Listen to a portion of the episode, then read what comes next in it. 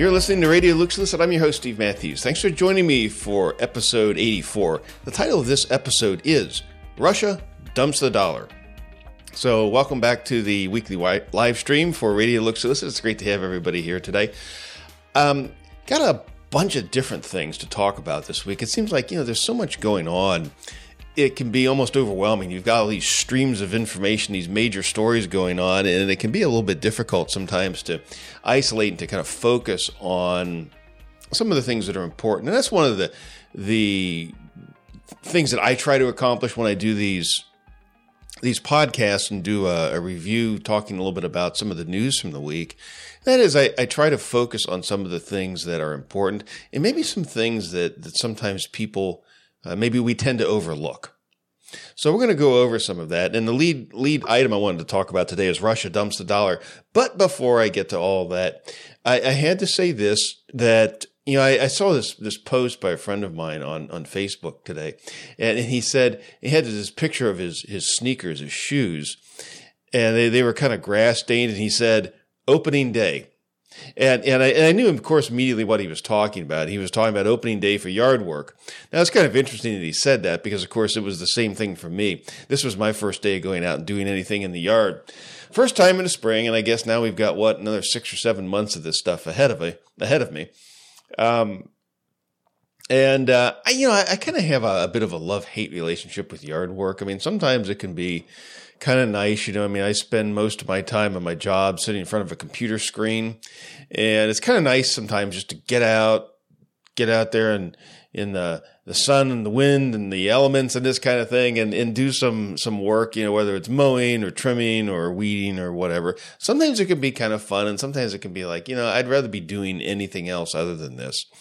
Uh, this was the first time out today, so it, it, was all kind of fresh and new here for uh, for 2022. Of course, I know I'm going to be sort of more. I think I was out there. Gosh, I was probably over three hours today, just doing stuff. Now, I mean, it doesn't take that long every week, but some, you know, when you're first getting started, you gotta uh, all the startup stuff that you have to do. So it was a little bit longer today than than probably what it normally will be.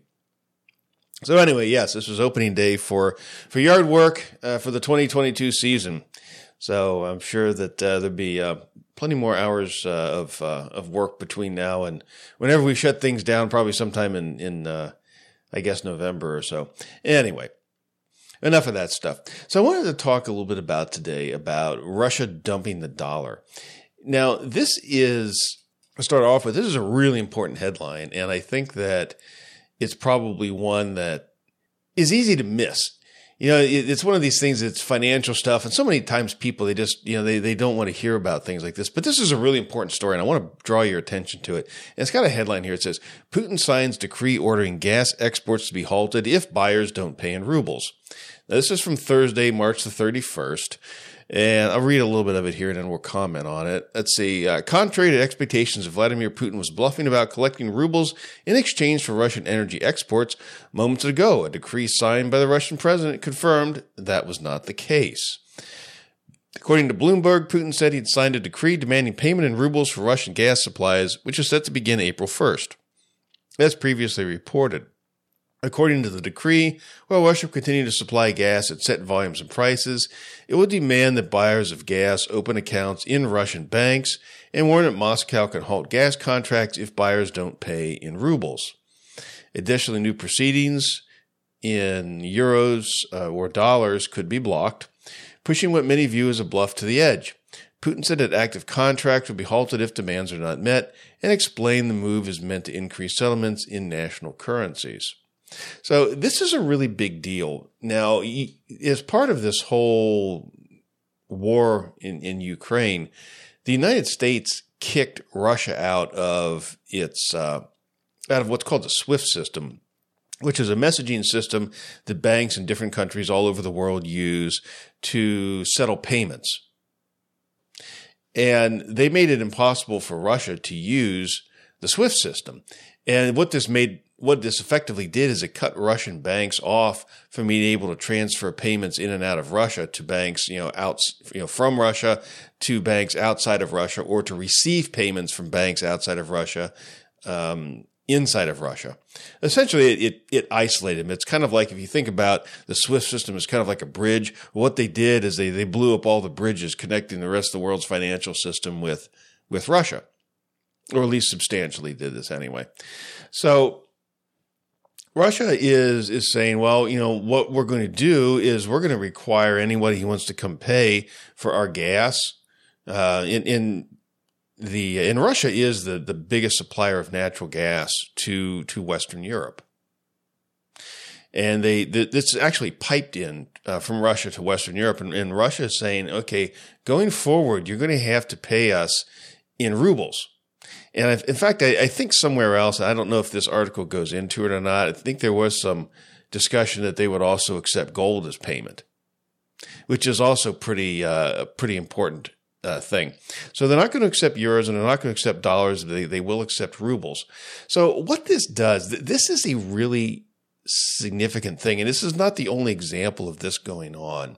I think I discussed a few weeks back where China and, and, uh, uh, Saudi Arabia were discussing settling, uh, setting up a situation where China could buy oil from Saudi Arabia using the Chinese national currency, which is the yuan.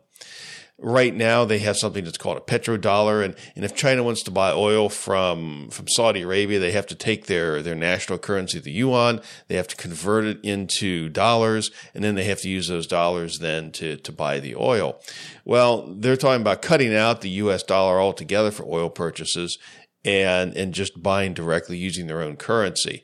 Russia's doing something very similar here where they're cutting out foreign currencies. You know, they say we're not going to accept euros anymore. We're not going to accept US dollars. We're only going to accept rubles for the uh, for, for, our gas. And, and of course, and, and, it's not just gas either. Uh, Russia, it, Russia's a, a, you know, of course, is a very large land area, and they are a uh, a supplier of a lot of uh, what we call commodities, different kinds of commodities, things that are very important. Uh, fertilizer, for example, is one of them.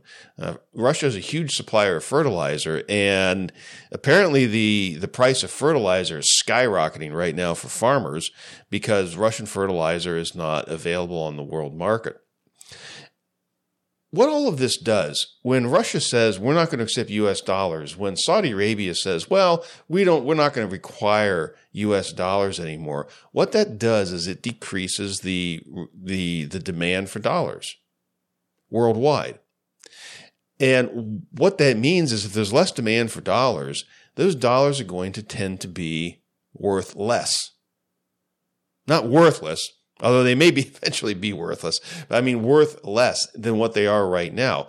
And when, when a currency, any currency loses value, the users of that currency experience it as rising prices. So as Russia is, is accepting fewer dollars we're not accepting any dollars anymore. If Saudi Arabia gets to the point where they are not accepting as many US dollars, there's going to be less demand for US dollars. That means the value of US dollars is going to tend to go down. And what that means is as Americans, we could be looking at substantially rising prices. Now, notice I didn't say inflation. I didn't say we're going to get a lot of inflation. I said we're going to get rising prices. Inflation and rising prices are not the same thing, although that's usually the way they're reported in the press. And I've talked about this before, and it's probably worth mentioning this again. Inflation is the abnormal growth in the supply of money. So it's the inflation is what the Federal Reserve does. They create all of these dollars. That's the inflation. They create massive amounts of currency. And the result of that massive amount of currency creation by the Federal Reserve is rising prices. You know, we had the inflation report came out. You know, again, I'm, I'm using the, the popular term inflation. What is really was a report on rising prices is called the Consumer Price Index. And if memory serves, that came out in March for February. It was a few weeks ago. And it came out in March. I think it was maybe a couple weeks ago reporting on the February right the February consumer price index and they said that the prices increased from February 2021 to February 22, 2022 by about 8%. I think it was maybe even over 8%. And then they came out with the producer price index. Now, the consumer price index supposedly measures how fast prices are going up for people like you and me. You know, like when you go to the grocery store or you go buy something at, at Lowe's or, or Walmart or, or go online, something like this that's how fast the, the prices for the, the goods and services that, that you and I would use. Now, the producer price index, of course, as you might get from the name, that measures how fast prices are going up for businesses. So when businesses, you know, do business to business kind of sales, you know, maybe you know, buy raw materials or buy goods wholesale, things like this, you know, it's how fast the, the, the prices are rising for businesses. And those actually even going up faster than on the consumer level. And there's a lot of things going on right now that are, are driving all of these rapid price increases. You've got massive amounts of money printing by the Fed. That's the inflation.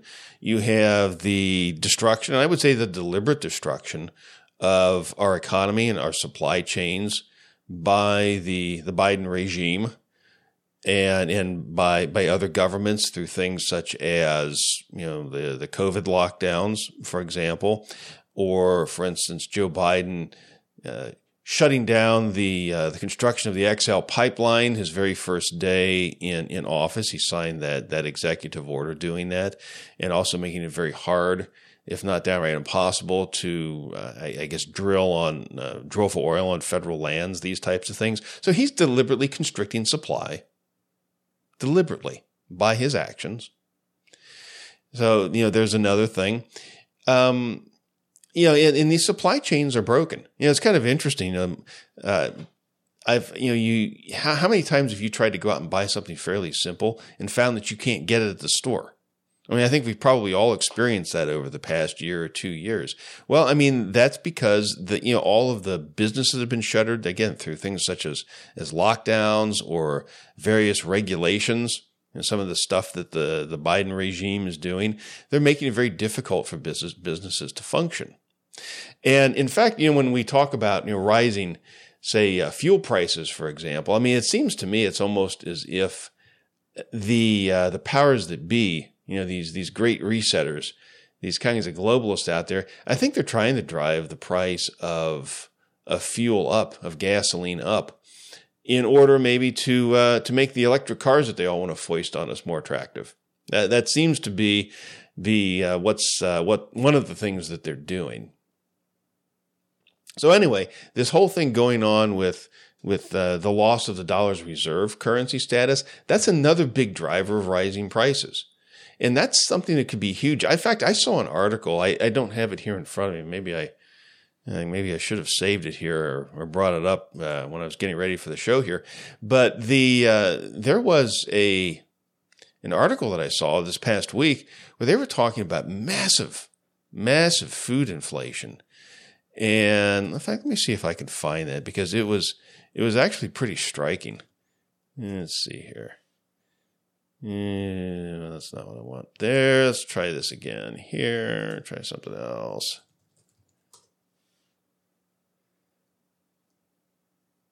Yeah.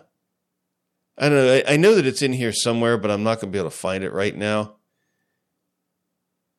And I see there's a story there. I'm talking about rents up 40% in some cities. That was from back in January.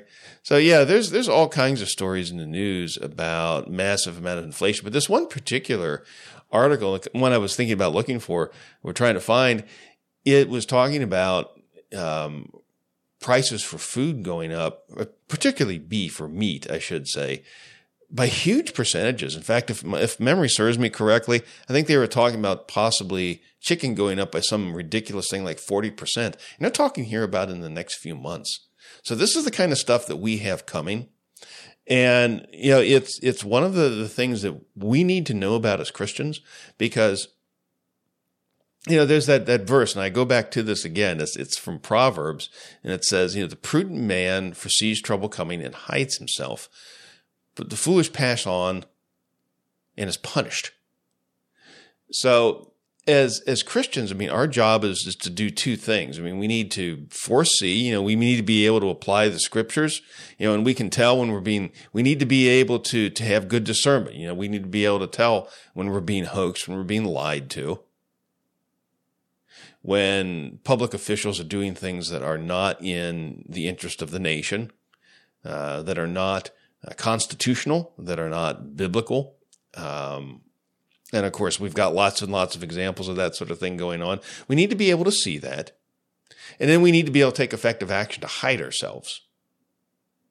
So there's two things we need to do. We need to we need to foresee trouble coming, and we got a lot of trouble coming uh, from the Biden regime, and and we need to hide ourselves. We need to use wisdom to find ways in advance to to try to cushion the blow from some of this stuff that's coming because it's going to come. I, I don't see how there's any way that we're going to be able to invo- avoid a massive devaluation of the U.S. dollar, and you and I need to get ready for that. That's something that's very important.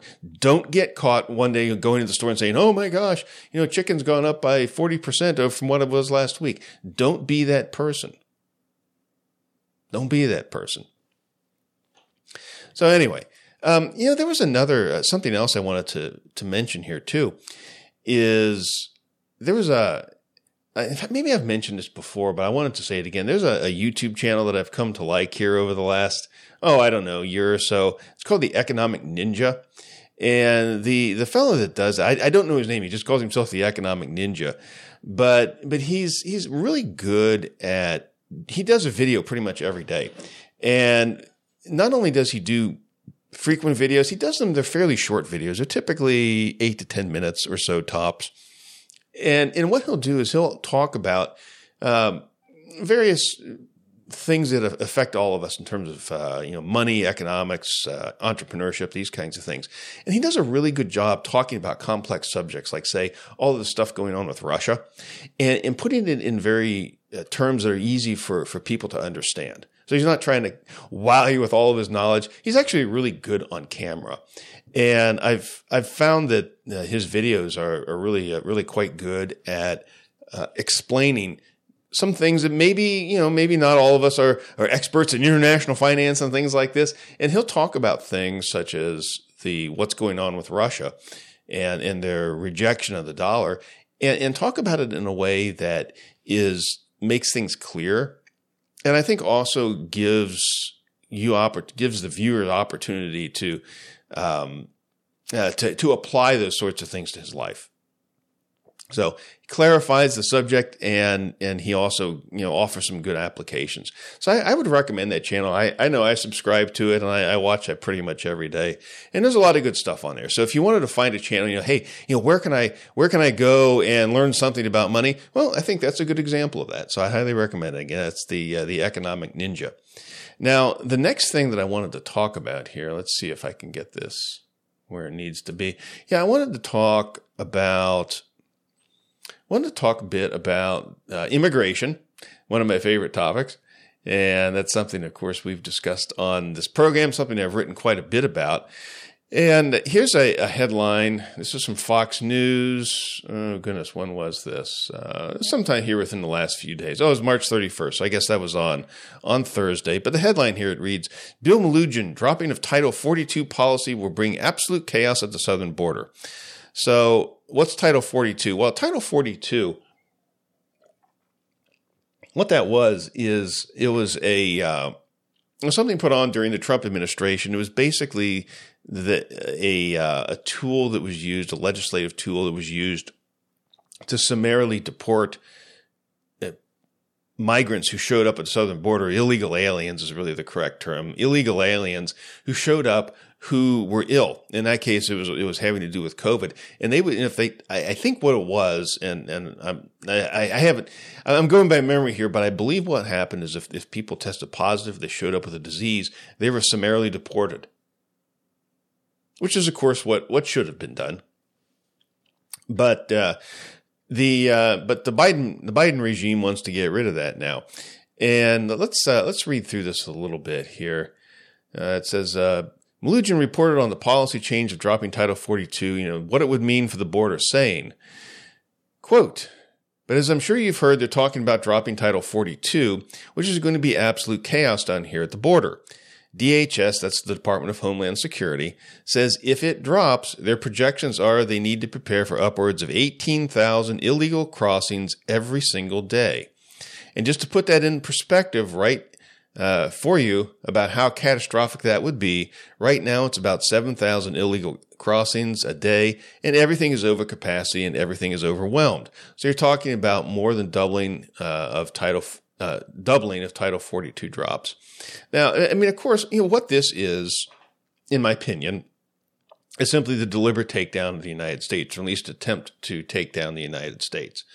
Uh, this is a, a disaster, and it's made 100% by the Biden regime.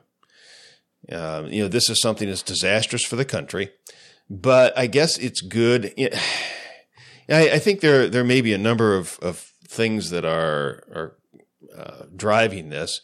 I, think certainly one of them, maybe I think probably the biggest one, is is Biden simply carrying out the policies of his father in the Vatican. Of course, I'm talking about Antichrist Pope Francis. You know that uh, that's th- this is this is the Pope's immigration policy in action. Flood the nation with millions and millions and millions of immigrants. Now, it's not not immigrants, illegal aliens. That's what this is. They're flooding the country with illegal aliens.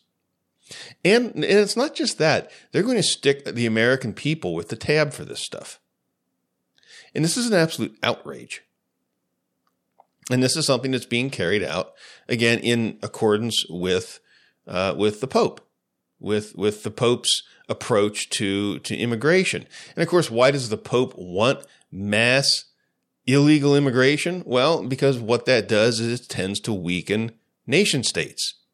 And weakening nation states is one of the prime directives of the Vatican because, of course, the Vatican is globalist. This is, it's not just the Pope's immigration policy here. This is not just antichrist immigration policy. What this is, maybe even to, to make it a little bit more explicit too, is that it is a globalist immigration policy. In going back, you know, I've talked some about the, the Westphalian World Order. The Westphalian World Order is what created the modern world. It came out of the the, uh, the Peace of Westphalia, which settled the Thirty Years' War in 1648. And what it did is it it set up a system of nation states.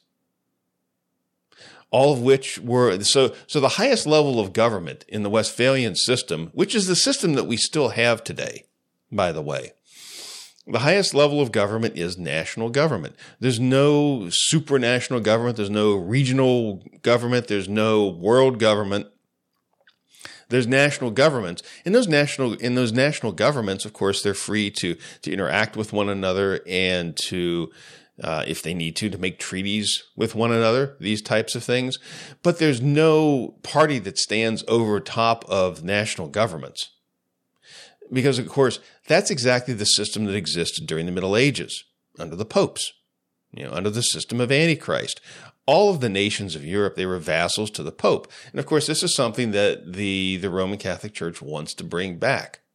And they're very open about that. You know, when I talk about the, the globalist ambitions of the Roman Catholic Church, sometimes I think people think, oh, you know, well, that's just conspiracy theory. Well, no, it, it's not. In, in fact, I mean, you can go into papal documents and you can find all over the place how these people cheerlead for world government. They love one world government. Yeah, they love the idea of globalism. They love the idea of the, the Great Reset. And of course, as a as a son of Rome and as an attendee of a Jesuit church, I mean, Joe Biden is hastening to carry out uh, carry out this uh, this vision that uh, that we have from the Vatican. And of course, it's, it's very destructive to the United States of America. It is unchristian. It is immoral. It is unconstitutional. Uh, you have the the Biden regime. I mean, they are shirking their their most basic duty, that is to f- carry out and enforce the laws of the United States of America, and they refuse to do it. I mean, this is an impeachable offense, and yeah, it's kind of interesting. There are there are some uh, Democrats that are going around. They seem to be scared to death of this whole thing. I just yeah, I mean, they, they well, they should be they should be scared of it. I, I don't know. I mean, I, I hope. I mean, it's it's my prayer that the Democrats are punished and punished very severely in the fall elections and the congressional elections. I don't know. It should be interesting to see what happens. Uh, it definitely will be. Um, know, are they going to try to pull some election shenanigans like they did in 2020? Well, maybe. in fact, I wouldn't be surprised if they tried to, uh, because that's just how they roll. You know, that's that's what they do. That's that's how the Democrats do things. Because, and I've said this before, you know, the Democrats are the party of rum, Romanism, and rebellion. That's what they are. They can't not be that. Yeah, they are the political home of the Roman Catholic Church in the United States of America. And the Roman Catholic Church is in league with the devil. You know, and that's why you get these kinds of destructive policies whenever you have Roman Catholics get their hands on the levers of power in a nation. This is the kind of stuff that you get. I mean, and, and Joe Biden is the Biden regime. They are working double overtime to destroy this country as fast as they possibly can. And, you know, of course, you're seeing that at, at the southern border. And it looks like we're going to get that even, uh, even more so here within the, uh, I think it's sometime in May when that Title 42 is supposed to go away. So I don't know. There's still some time between now and when that actually goes into effect. So, you know, who knows? Maybe, maybe, you know, if we pray about it and uh, contact our senators, contact our representatives, maybe something can change. I don't know. Uh, but I think it certainly is is something that as as Christians, as uh, as Americans, that we need to be very concerned about this. This is a big deal, and one of the things that happens so oftentimes, you know, we've you know we went from COVID, COVID, COVID to Ukraine, Ukraine, Ukraine, and, and one of the big problems, one of the things, it's a problem for you and me. It's a strategy, I think, for the people that want to implement this stuff, is they just flood flood us all with with so much uh, information that that we get lost. It's like, look over here, over here, here, here, here, here, here, here, there. You know, and our heads are spinning around 360 degrees. And of course, over the past month, a little bit over a month now, it's been all the focus is on the Ukraine war. There's been very little discussion about COVID. There's been very little discussion about immigration. All those things have been suppressed and have been subordinated to everything going on in Ukraine. And so when you have a big story like like say Ukraine going on, that's a great time for these dishonored, dishonorable and dishonest, dastardly Democrats. it's not just Democrats either. Uh, there, there are dishonest Republicans uh, and people that you cannot trust in the Republican Party. But uh, let's just say these these dishonest politicians, prelates, and, and what have you, it gives them a wonderful opportunity to push forward with a lot of their evil schemes while everybody's eyes are focused on something else. And unfortunately, that's that's the way so often uh, things go.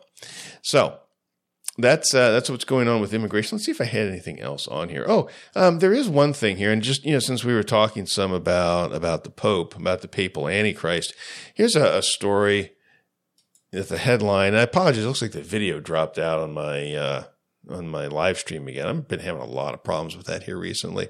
But anyway, we'll keep going. Uh, it's got a headline here. It says Refugee Drama to Dominate Pope's Weekend Trip to Malta. And uh, Pope Francis, I guess, is in Malta here this weekend. And let's see if we read through here. I guess there's all these refugees going on with the, uh, as a result of the uh, the war in Ukraine. And uh, there's a quote in here that I wanted to find and it's just it's so very typical of of the kinds of things that uh, that the, the Pope says. Okay, here we go. In a telephone interview, uh, this uh, one fellow he he was talking about Francis. He says he expected Francis to raise the migration issue. That's why he was in Malta, not least because of the welcome Malta showed the Apostle Paul when he was shipwrecked off Malta around AD 60 en route to Rome. According to the biblical account, uh, Maltese people showed Paul unusual kindness the type of welcome Francis has said he hoped would be extended to all migrants. Okay, so the uh, the Bible did does comment, and it's in. Uh, I think the account of that is in uh, Acts chapter 27 and 28. And it does talk about the, the people of the island of Malta when, you know, they, they shipwrecked on Malta, you know, the, uh, the ship with Paul, I guess there are a hundred or so other people, at least on the ship. And, when they shipwrecked there, it talks about, you know, these people, you know, greeted them, you know, showed them great kindness. Now, here, here's a, a, few things about it. First of all, it was a, a shipwreck with maybe about 100 people on it or so. And secondly, if you go on and you, you read the rest of the account there in Acts, after three months, they all left. But what ends up happening with these these migrant flows, the Vatican pushes these into countries. You know, the, the U.S. Conference of Catholic Bishops, you can see this kind of thing carrying out this Vatican policy. Whenever people are brought into this country, the U.S. Conference of Catholic Bishops fights tooth and nail against the removal of even a single person you see them put out these these press releases where they whine about the removal of temporary protected status for uh, various people. There was one group, um, temporary protected status. What that is, it's a a special status in the United States where if and I think it has to do mostly with natural disasters. So if if there's some extraordinary circumstance that happens, maybe typically a natural disaster, maybe it doesn't have to be just a natural disaster, but say like a hurricane or something that destroys a country, um, they will allow people, uh, foreign uh, nationals of that country, to remain in the United States. And I guess if people come here from that country, you know they they can come here and and stay. The idea is they can stay until such time as they're ready to go back. Well, there are some groups that have been here over 20 years. You know, from hurricanes and various other earthquakes and various other kinds of disasters, and they're still here. And every time the it, it's brought up to uh, to revoke the status, of the temporary protected status, the U.S. Conference of Catholic Bishops screams bloody murder and fights tooth and nail for the removal of even one of these people. And it's ridiculous. That entire program should be done away with. It's just become abusive and it becomes a another excuse for dumping costs on the American people. It's become a fraud. And I think the only thing I think to do is just get rid of it. And that's unfortunate. But I mean, it's, it's, it's the things have gotten to the point where it, it's just, it, it is an abuse of the American people, of, uh, of their kindness, and it needs to stop.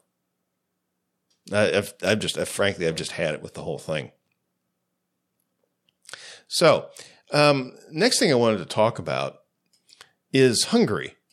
Now, I've, I've, talked a little bit about Hungary from time to time here, and I wanted to to bring this up again because the uh, there's a big election in Hungary tomorrow, I guess, for um, the uh, the federal government, and I, I, guess the it's going to be a case of you know will will Viktor Orban managed to remain in control of, of Hungary.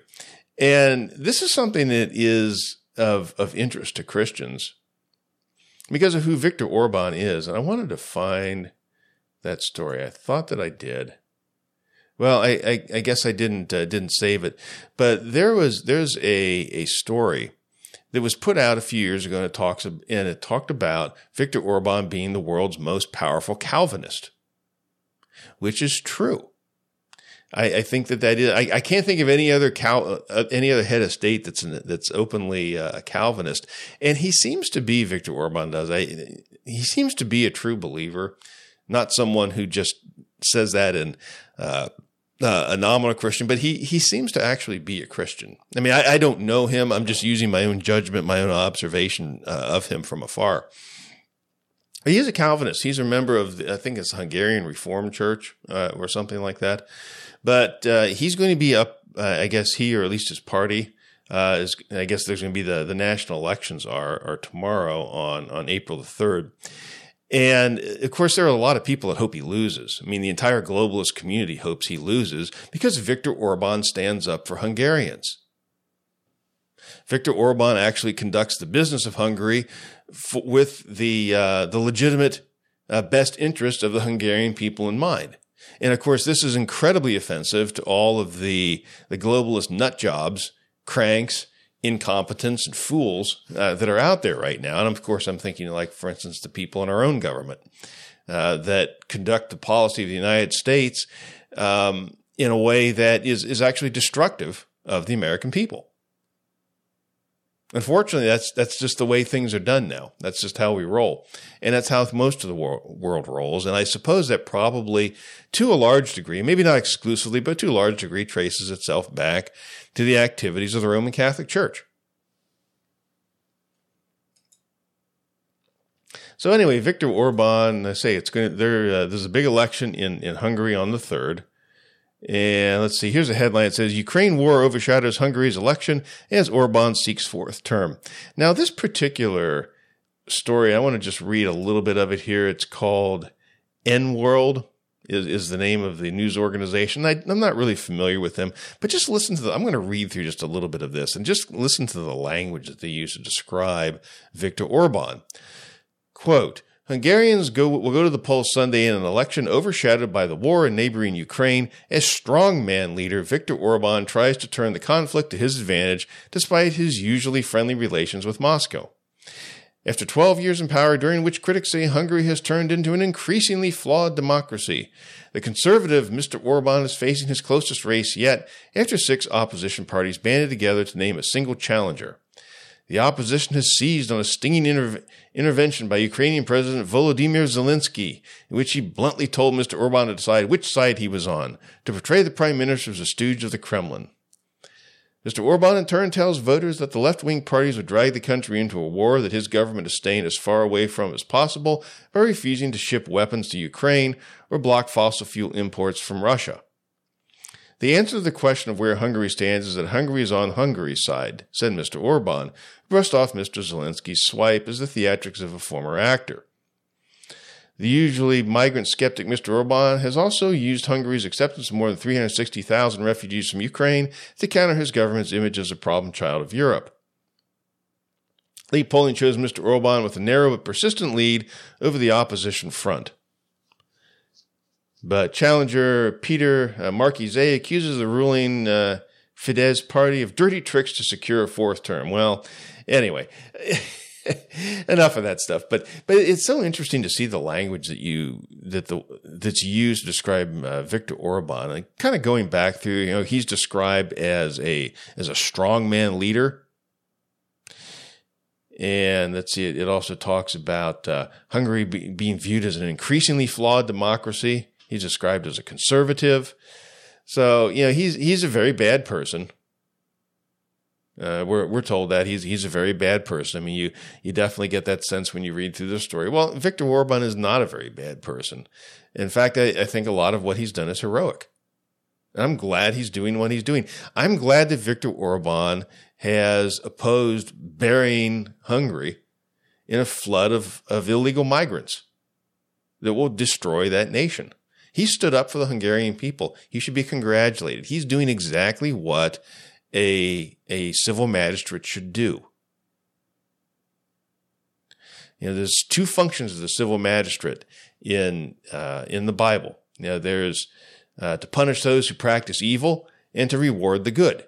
And by rewarding the good, you know, you, you pass laws that are in, uh, and, and enforce laws that are in accord with the scriptures. You know, and nowhere in the scriptures does it say that governments have the responsibility or even the right to sacrifice the well being of their own people for foreigners. They don't have that responsibility. They do not have the right to do that. They don't have the right to take money from their own people and give it to foreigners. That is called theft. It's a violation of the eighth commandment. It's theft. They're stealing from their own people. And of course, our government here in the United States steals from the American people all the time and gives this money to foreigners. In some of in some cases, we're talking about foreigners crashing our borders. I mean, the American people have zero obligation to pay for anything for these people who are, are flooding into the country. And they need to go home.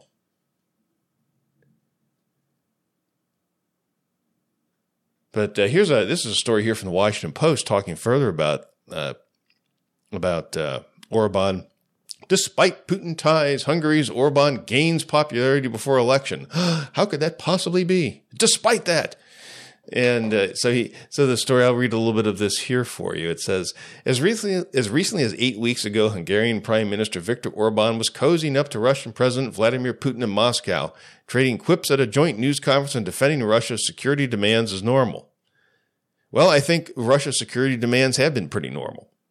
Uh, that's a whole other story. I don't want to get into that too much right now, but yes, you know the the the whole as as far as I'm concerned, the vast majority if not the entire cause, blame for what's going on in Ukraine right now, lies at the feet of the U.S. State Department. They wanted this war, and, and they pushed this war deliberately. As I said, that's kind of another story. But uh, here's what uh, Orban said. He says, "I have quote. I have I have good hopes that for many upcoming years we can work together." He's talking about uh, talking about uh, Orban was talking about Putin. uh, in what, by his next count, was their 12th meeting. In the wake of Russia's invasion of Ukraine, it's quickly become dangerous to have a warm relationship with Putin. But Orban is the exception. He has angered his neighbors and triggered hawkish, harsh blowback from Ukrainian leaders for what they see as a wishy washy reaction to the war. Yet by portraying himself domestically as a steady hand navigating between larger world powers, he's gained ground on the political opposition in Hungary and increased his odds of winning a fourth consecutive term as prime minister in a parliamentary election Sunday. That would allow Orban to remain his position, maintain his position as Europe's anti-immigration strongman provocateur. Now, now see, again, you know, we're talking about language. Be aware of language when you're reading news stories. This is one of, this is a really important point. Whenever you're reading news stories, pay attention to the language. He's Europe's anti-immigration strongman provocateur. No, that's not what he is. What he is, is he is a prime minister who actually takes seriously his duty to ensure the uh, legitimate best interests of his own people.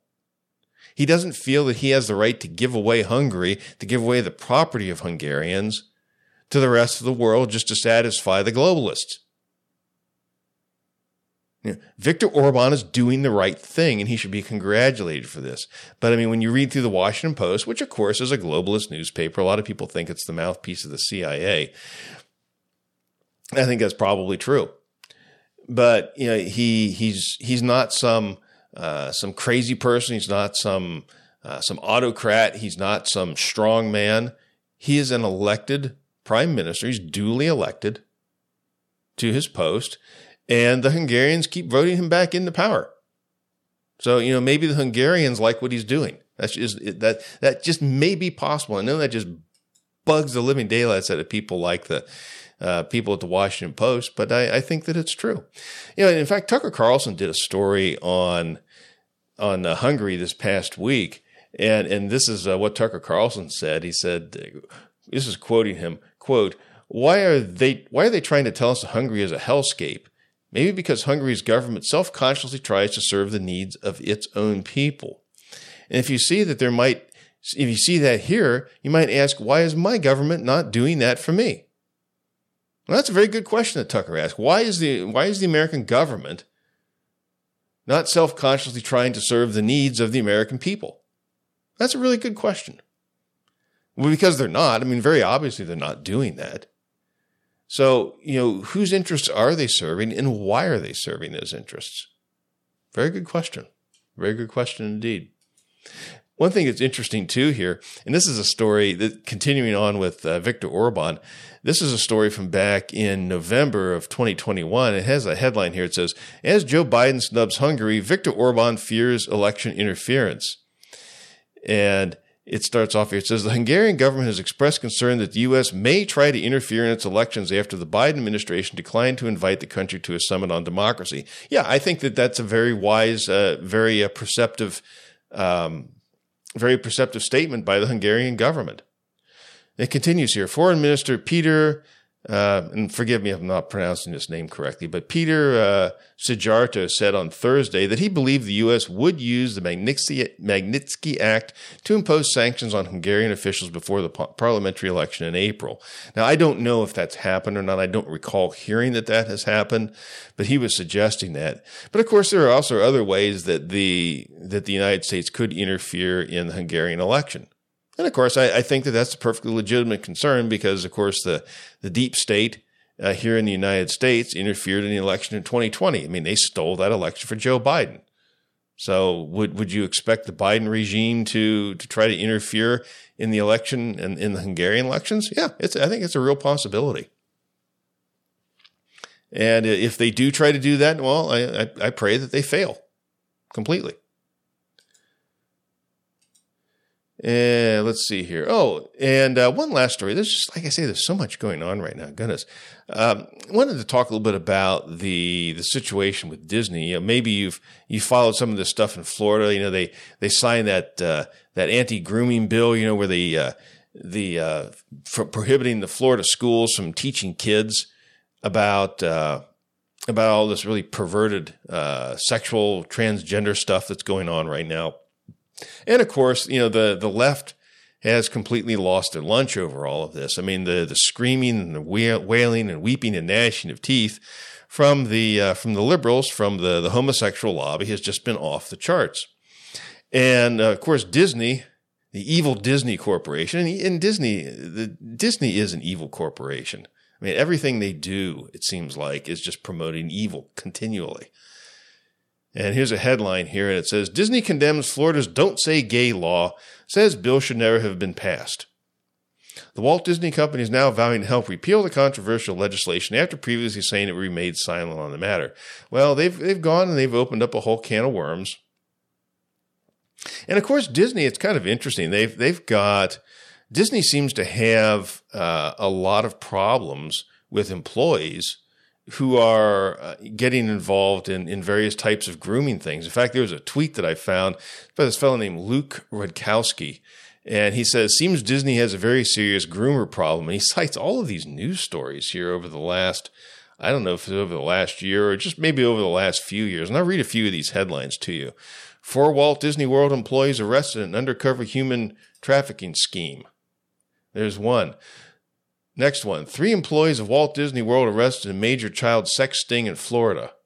That's from 2021. Disney security guard shows up buck naked to human trafficking sting. 124 arrested, sheriff says. I think that was a couple years ago. F- fourth one. Theme park employees caught in sex stings, child porn arrests. It goes back to 2014. Uh, Florida child sex sting nets former workers from Disney, SeaWorld, and Universal Studios. That's from 2015. Child porn investigation. Disney World, Legoland employees among 11 arrested. That's 2018. Then Walt Disney World employee tried to arrange sex with eight year old girl, uh, according to the Department of Justice. And that's, uh, looks like, is that 2019 maybe?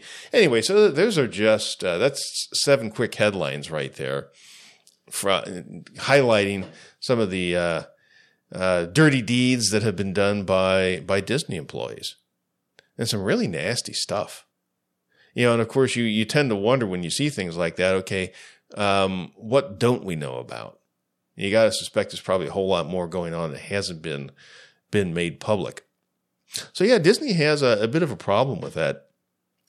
And one of the things that's uh, kind of set off a bit of an uproar this past week, in, in addition to just Disney coming out and saying that they're going to try to work to repeal that law, there was a a uh, well, I'll just read the headline here. It says Disney exec vows more gay characters amid huge inclusivity push.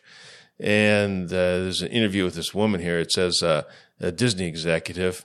Uh, it says a Disney executive vowed more inclusivity in its productions as the entertainment giant works to make underrepresented groups such as racial minorities and the LGBTQ community account for at least 50% of its regular characters by the end of the year. Karey Burke, president of Disney's General Entertainment Content, said the company must do more to make its content more inclusive in a company wide Zoom call Monday that was later posted to Twitter.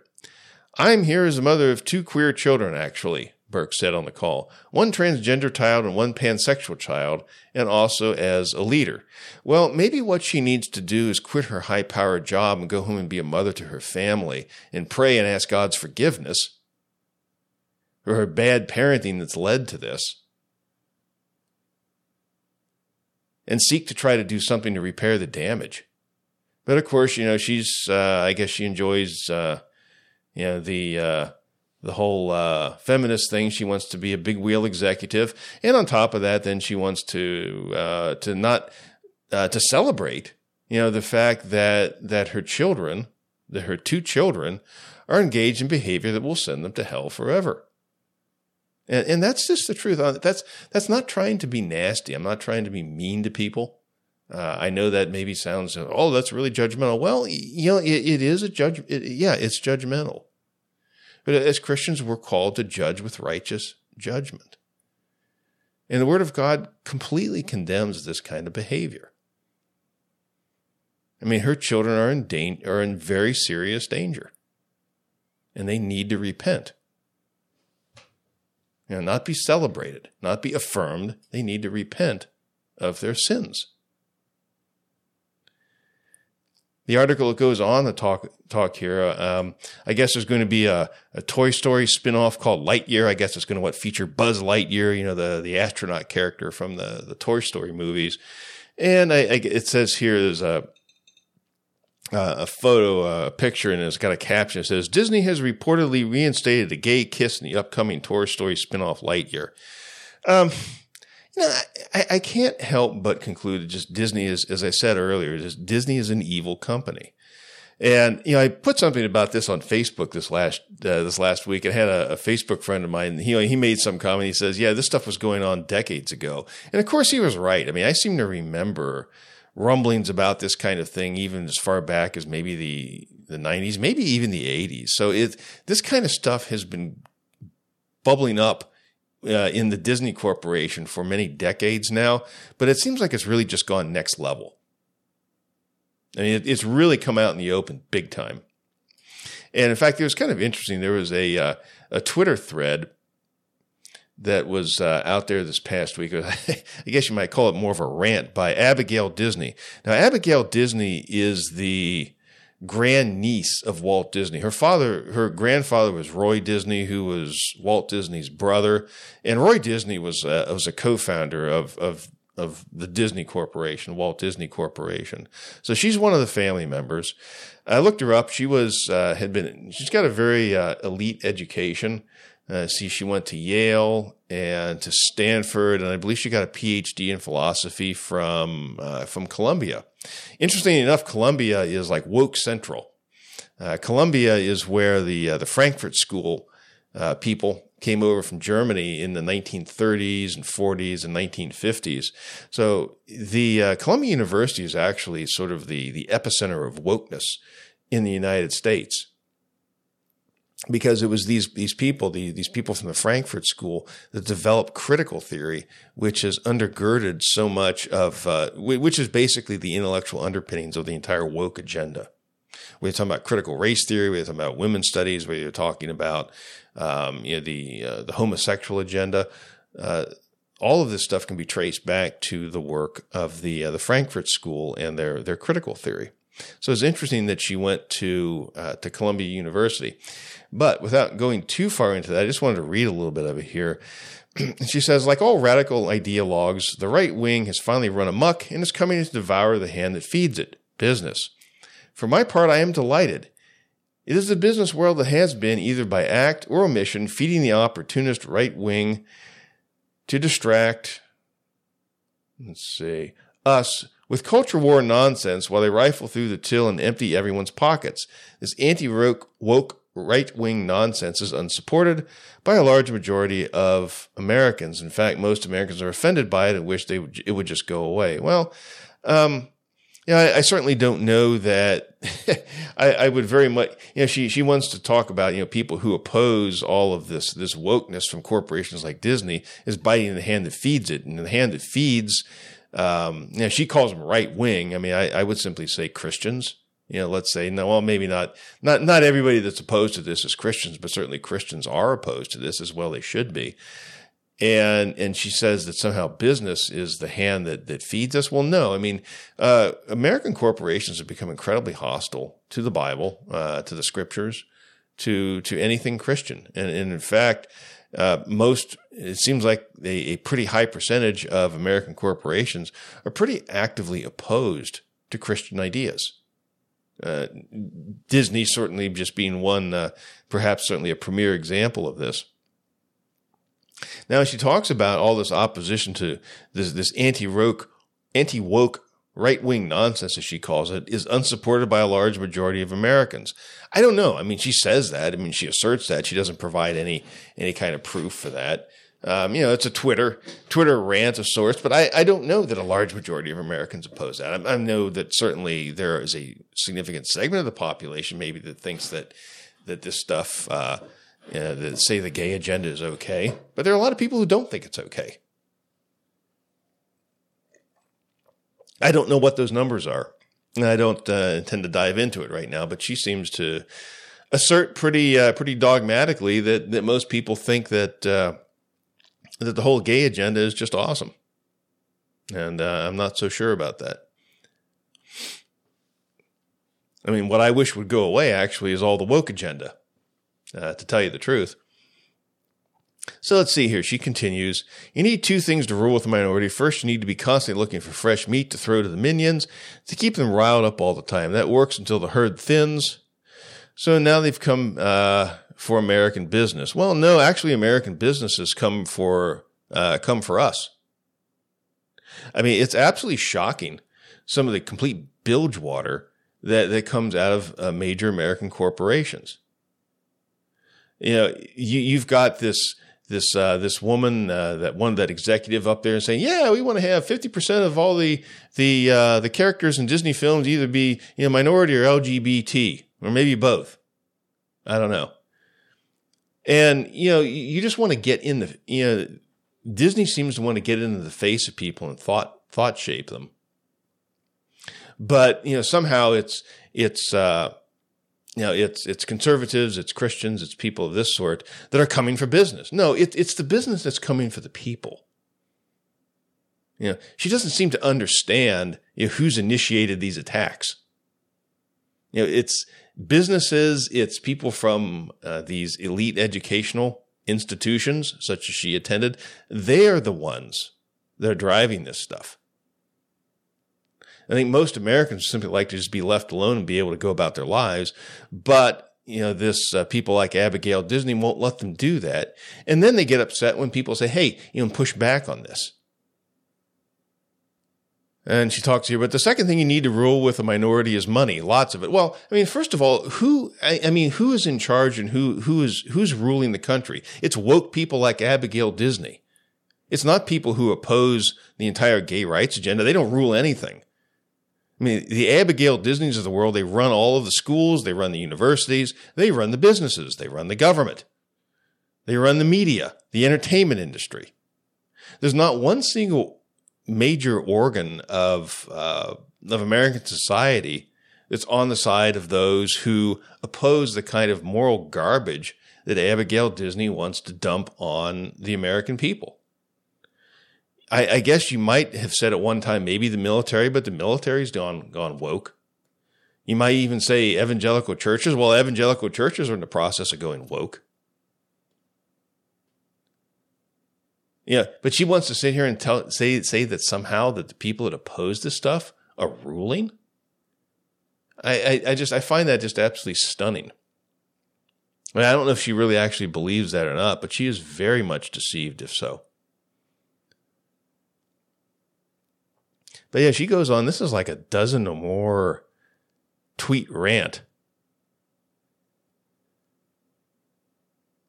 Oh goodness. Anyway, so that's enough of that. But that's that's uh, that's Abigail Disney for you. So anyway, I think that's uh, been here about an hour, which is longer than I thought I was going to be able to go. I, I, guess once I get started on this stuff, I just can't keep my mouth shut. I don't know. anyway, well, thanks so much for listening. And and like I say, there's so much out there that's so discouraging.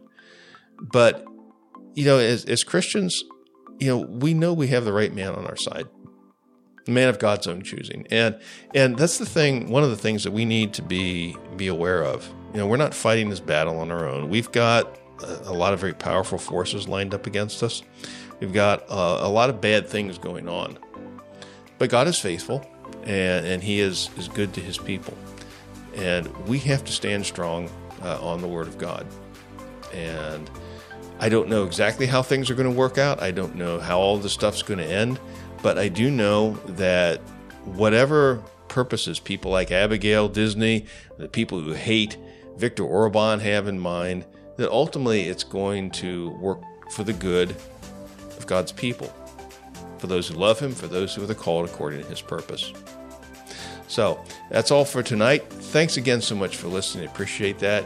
Until next time, may the Spirit of truth guide you in all truth as you read and study God's Word.